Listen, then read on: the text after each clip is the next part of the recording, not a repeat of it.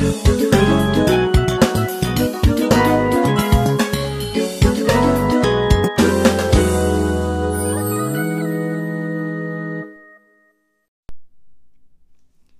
生が面白くなる。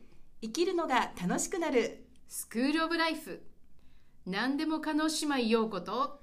妹さゆりと今日はこの二人ではい。お届けいたします。はい。姉妹トークです。はい。よろしくお願いします。お願いいたしますかポッドキャストではね、うん。あの加納姉妹がね、はい。ファビュラスワールドで、はい。あの非常に人気らしいのですけれども もその後に本家の。そうそうそう、はい。その後についていけるように、ええ。あのできるぞっていう方の加納姉妹も、はい。頑張っていきたいと思いますけど、はい。あのあの二人はなんかすごくあのうん。女性たちからええ。本当に人生相談を受けてってね、なんかはい。すごく、そこがなんかこう人気だし頼りにされてるみたいですけれどうんも、うんうん。うん女性たちの悩みはまあいろいろあるのかななんて思って。そうですよね。なんかねこの前、えーっとさゆりさんも、ええフェイスブックで上げてたけど、でもその悩みは昔とあんまり変わらないものもあるみたいなんてねおっしゃってましたけど、どうです、そうですね。まあ振り返ってみてまあ例えば自分が、えー、20代後半とかで、まあ、考えていたこと例えばこのまま仕事を続け今の仕事を続けていくのかとうん。か、まあ、20代後半は私は独身だったので、じゃあ今お付き合いする人とこのままいったら結婚するのかどうなのかとかもなんかなんかいつもちょっと頭にうんチラチラとよぎりながらうんとかですね。そうですね、はい。もう私の時代なんかの場合はですよ。ええ。聞かせてください、お姉様。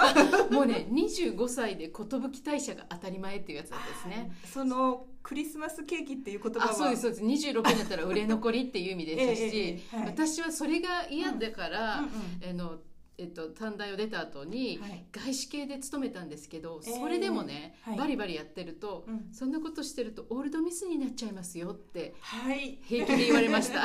オールドミスって言葉わかるかなリスナー オールドになそうそう。オールドになってもミセスにならないっていうことですね、うんなるほど。そうそんなのがあったら、ええ。なんかもう結婚したら、うん。辞めるのが当たり前だし、うんうん。私外資系の中の営業部にいましたけど、あのバリバリやってる人はええ。結婚してなかった、で、えっとバリバリやって旦那さんがいてお子さんもいた人は、その、はい外資系だったのでお給料が良くて、ええ。旦那のお給料より私の方が高いっていうので旦那さんがあまりいい思いをしてないみたいな話をしてた時もあったしそれの割には私が家事を全部負担しなきゃみたいな、まあ、そんな時代だったんですよ、当たり前のように女性が全てやって、はい。で結婚したらあるいは子供を産んだら辞めるよねっていうのが、常識でしたけどその頃に比べたら、はい。もう今は。あの男女雇用機会均等法で登ってきて均等になったし、はい。えーまあ、まだまだまだ遅いとは言いながらも、うんあのまあ、育休がええええええ取れるのも当たり前だし、え旦那さんも、はいあの育休が取れる会社も、はい。まあ、実施してるかどうかは別としてうんうん出てきたかなみたいな。そうですよねうん。まあなんか制度的には随分こう変わっている部分もある。うんいう。そうですね、い。それが実際に実践できてるかどうか、うん。嫌味を言われずに「君休むのかい?」みたいなこと言われずに、はい。ね、休めているのかどうか。男性のだから、えー子育てうん。育児のうん。両立っていうものうん。を本当に考えてあげないと、あの大変な今度逆に男性が大変になっていくのかもしれないなと。そうですようねん。そんな風に思いますね。うんあのまあ、育休という制度ができているっていうのもありながら、はい。まああの日本はジェンダーギャップがいまだにひどい、えジェンダーギャップっていうのはうんうん。男性と女性の差がはい。すごくある、でこれは教育レベルはほいほどほぼ一緒。にもかかわらず、なるほど。お給料と地位の面でダントツに低いっていうので、はい。150カ国ぐらいかなの中の、うん。去年ですらですね日本は、えー、120位でしたね。120位？120位です、うん。OECD 国なのかな？これは世界経済フォーラムのね数字ですけれども、えーえー、150カ国近くあ153カ国ですか、はい。の中の120位。うん。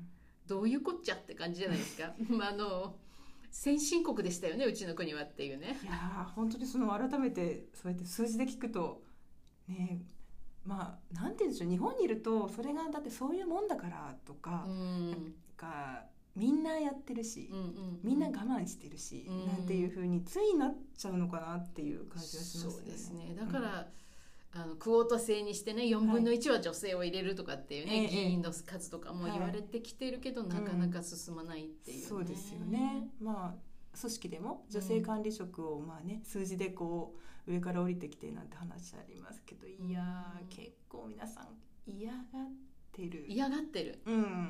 どういう理由で皆さん嫌がるんでしょうねそうですね。まあ私ねあの働く女性のコーチングをさせていただく、うんそうあの機会もね、うんありますからね。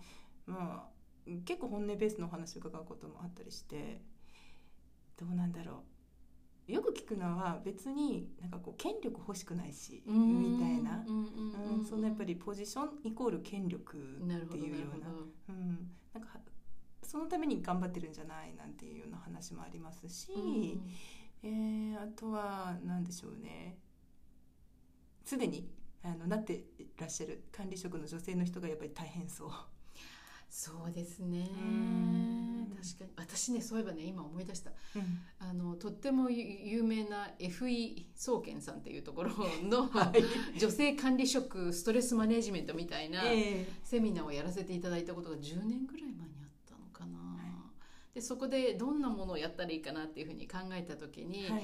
ああのえっと、自分の中にうん。要するに管理職としてバンバンやってるっていうことは、男性性的なはい。質を使わなきゃいけない。うん。だけれども家に帰って、まあ、10年前の管理職って言ったらもう、まあ、私と同じような年齢ですから、ええ。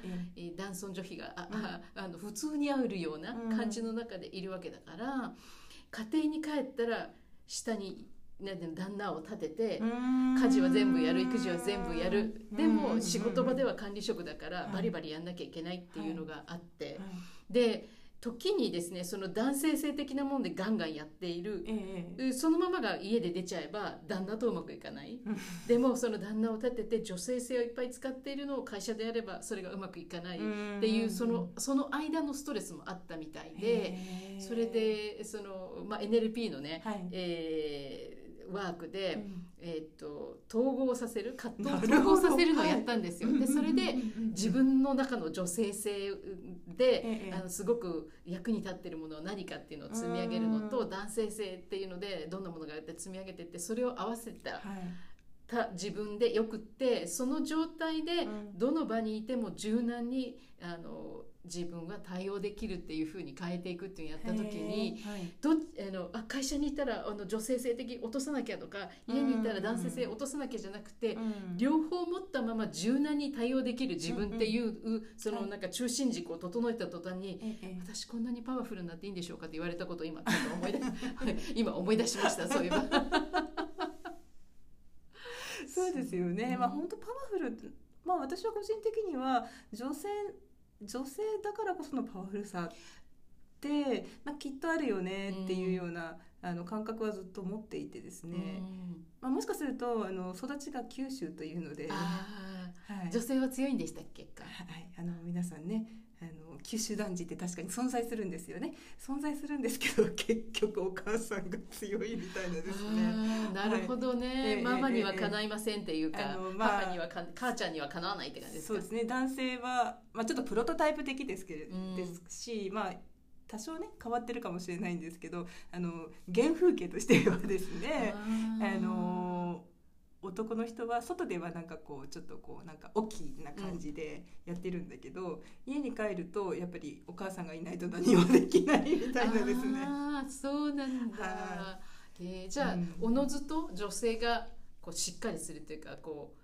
懐が深くて、まあ、最後はおまか任せなさいみたいな感じってこと肝っ玉ななりがちかもしれないですね。うん。なるほどね。うん。でもその母性的な優しさを持ちつつの肝っ玉な感じ？まあそれがねうまくね、まあ、そういう形でいけば結構まあ補完するというか、うんううんまく収まるのかもしれないんですけど、うんまあちょっと行き過ぎると、うん。お母さんなんかいつもなんかねやっぱり家でもお父さんをこううまくあの転がすじゃなくって ねなんかこうお父さんのお世話もし子供の世話もしお母さんはいつも自分のことが後回しうん。なんてふうなケースもあるのかなってとこでしょうかね。うん。うん。なんかよくねその仕事をバリバリして会社でバリバリ仕事してるとう、ん。もう剥がしたら親父なのよっていう友達とかよくいたんですよね。なんかもうひげ生えてきそうとか言って そのぐらいなんか男性性を出し出さないと、うん。その仕事の場でうん。なんかいいけないようなあるいはそれを分かりながら色気でいく人もいるけれどもはい。でもちゃんと峰藤子ちゃん攻撃そうそうそうそうそうそうそう。そこまでの優秀私もそこまで優秀になれたらよかったな と思いますけど藤子ちゃんみたいな でも分かっていて、はい。計算づくで藤子ちゃんができればいいですけど、うんうんうん。そうはいかないみたいな。そうですよね。ねまあ時代もかもしれませんけどね。ね。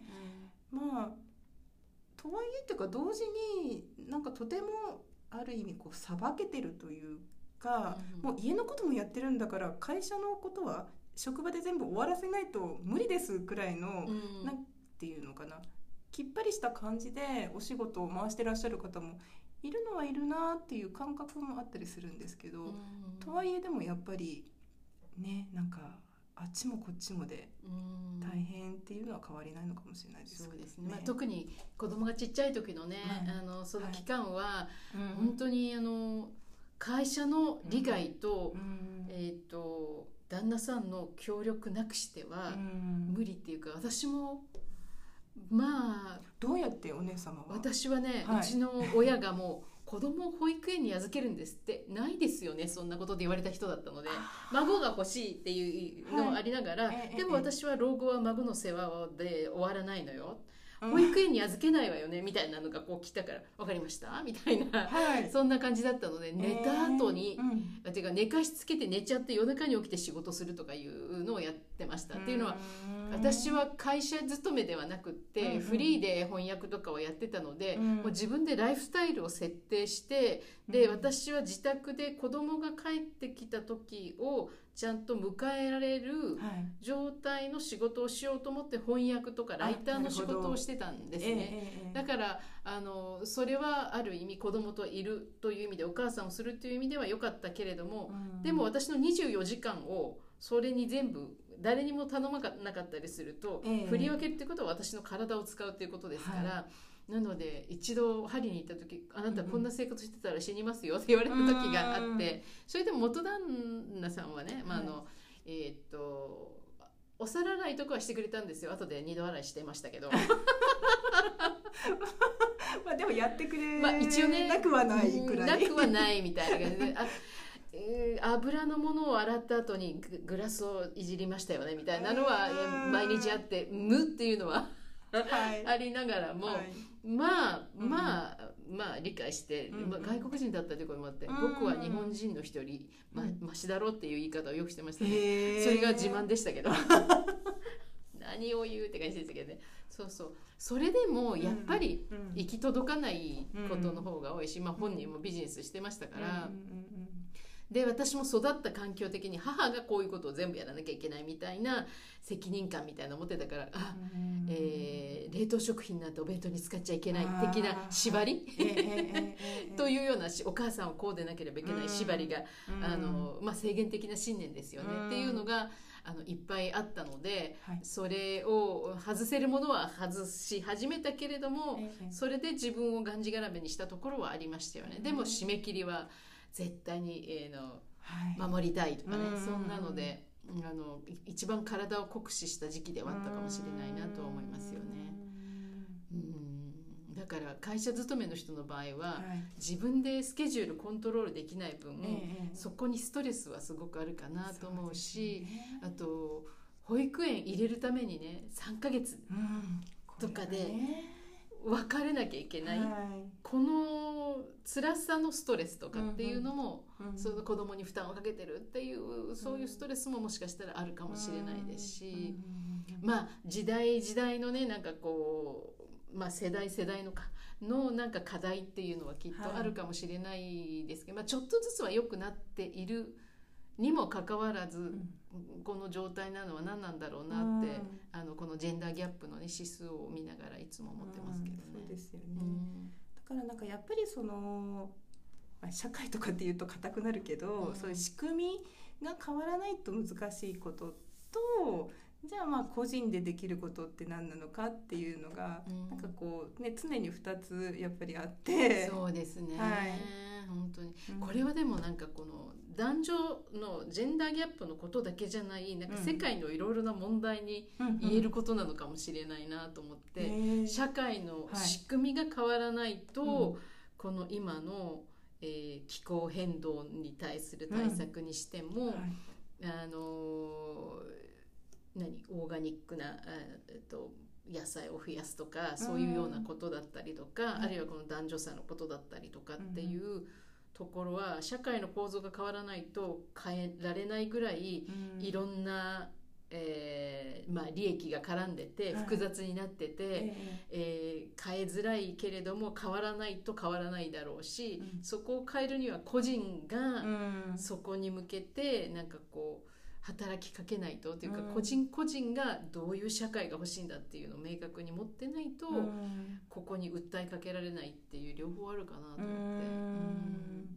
なんかどうしてもねこう自分はこう思うとかっていう主張するっていうのもなんかこう二の足踏むことって結構あると思ううし、ん。あとなんだろうな主張するじゃなくて今度私がよく感じるのは頼るとか、うん。お願いするとかちょっとなんか大変だから助けてほしいなんていう風なことがちょっと言いにくい。うん。うんそういう風潮って結構根強くあるのかななんていう感じね、その言いにくいのはうん。何なんだろうコミュニケーション迷惑をかけちゃいけないなのか私ももちろんそういうタイプでしたけど、はい。ね、あのさっきお姉さんがそのあの多分こう素敵なお母さん像ってうん多分ねあったんだと思いますし多分こう多くの人がまあ例えば女性だったら母とは妻とはうん。なんていうのがある中で振り返った時にじゃあ自分がそのなんか母親がそういうなんかお願い上手さんな女性だったかっていうと もうむしろ真逆っていうか、うんそういうことをなんか例を知らないっていうか、そうですね。どうやって頼んだらいいかわかんないし。なんか人様に迷惑をかけちゃいけないっていうのってなんかすごくはい。日本人ありますよね。ありますよね。まあ、よく行けばねそれが何かこう公衆衛生とかいろんなところでのマナーみたいなのにもなるのかもしれないけど、うん。ちょっと行き過ぎてる感があるかもしれない、ね。うんあるかもしれない。なんかもでももっとその前でいくとご近所同士で「ちょっとうちの子見てて」とか「おお醤油貸して」とかっていうなんかこのご近所付き合いの中で助け合いってあったのかもしれないなと思うけど核家族化が進んでるせいなのかそういうのが減ってきてるのかもしれないですね。ん。うん。なんかねでもさ誰かに助けてって言われたら「いいよいいよ何かできることあればやるよ」ってそうなんですよね。みんなそういうはずなのに、うんうんうんうん。なぜか頼めないっていう。何なんだろうねこれはね。ねうん。だけどなんかこうそうですよね。今お姉さんが言ってるみたいに何かちょっと自分のこうやったことがなんかや、まあ、役に立つまでいかなくってもあそれで助かったわって言ってもらえるんだったら、うん。いいよいいよみたいな気持ちもね、うん、役に頼られて嬉しいっていう時もあるから、なんかこう頼んで断られると嫌われてるみたいになっちゃうのかあー断ったら悪いかもしれないとか、はいはい。私い意地悪な人に思われるかなっていうのがあもしかしたらあるのかもしれないでですすね。ね。ちょっとこの脳を出された時にうんっていうお互いに気をそこで気を使っちゃうっていうのが、あのね 電車でよくほらあのね席を譲るやつね。そうそうそうそう譲る言わない方が良かったのかなみたいなこととかね、うんうんうんうんうんなんかそこがみんなあの、はい。ノーということは悪いことじゃないうんうんうん。っていうことを、うんうん。なんかもうちょっとはい。慣れていくっていうのは必要かもしれないですね。あるかもしれない。で、うん。個人的なところでこのうん。男女差のうん。負担を減っていく、だって男性だってきっと大変だろうと思もうしはい。あのそこをなんかこうもうちょっとコミュニケーションにしてうんあのうまくうん。ちゃんと言語化して今ちょっと大変なんだけど、みたいなのを、あのあでもちょっとこっちも大変だからごめんねみたいなことをあのなんか言えるような感じがいいのかもしれないですね。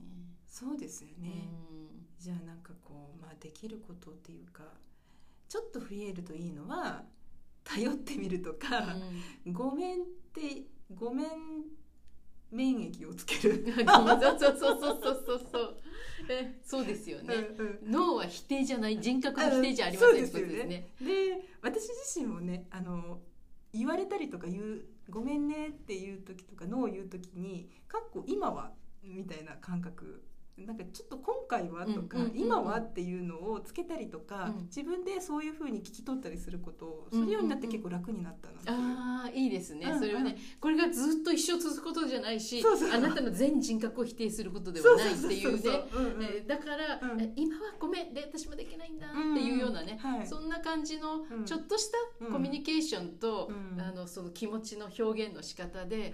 あのまずはその男女差のあの負担の大きさをうん改善していくというか、会社の中とか家庭の中のその、うん。なんかこう男女差のあのいびつの悪いところを、はい。あの直していくっていうのはそこからまあ始められるかもしれないっていう感じですね。うん。ですね。ね、リスナーの皆さんいかがでしょうか、まあね、働く中での大変さとか、まあ、ちょっと今日はねジェンダーなんていうこともあの姉妹トークでいろいろね思うことを話してみましたけれども何かね思うこととかあったらぜひメールなどでお知らせいただけると嬉しいですはい、えー今日のスクールオブライフはいかがでしたか？あなたらしい人生の一歩を踏み出すためのヒントになったでしょうか？あなたが楽しんだ分だけ豊かな毎日が訪れます。それでは次回もお楽しみに。バイ。またねはい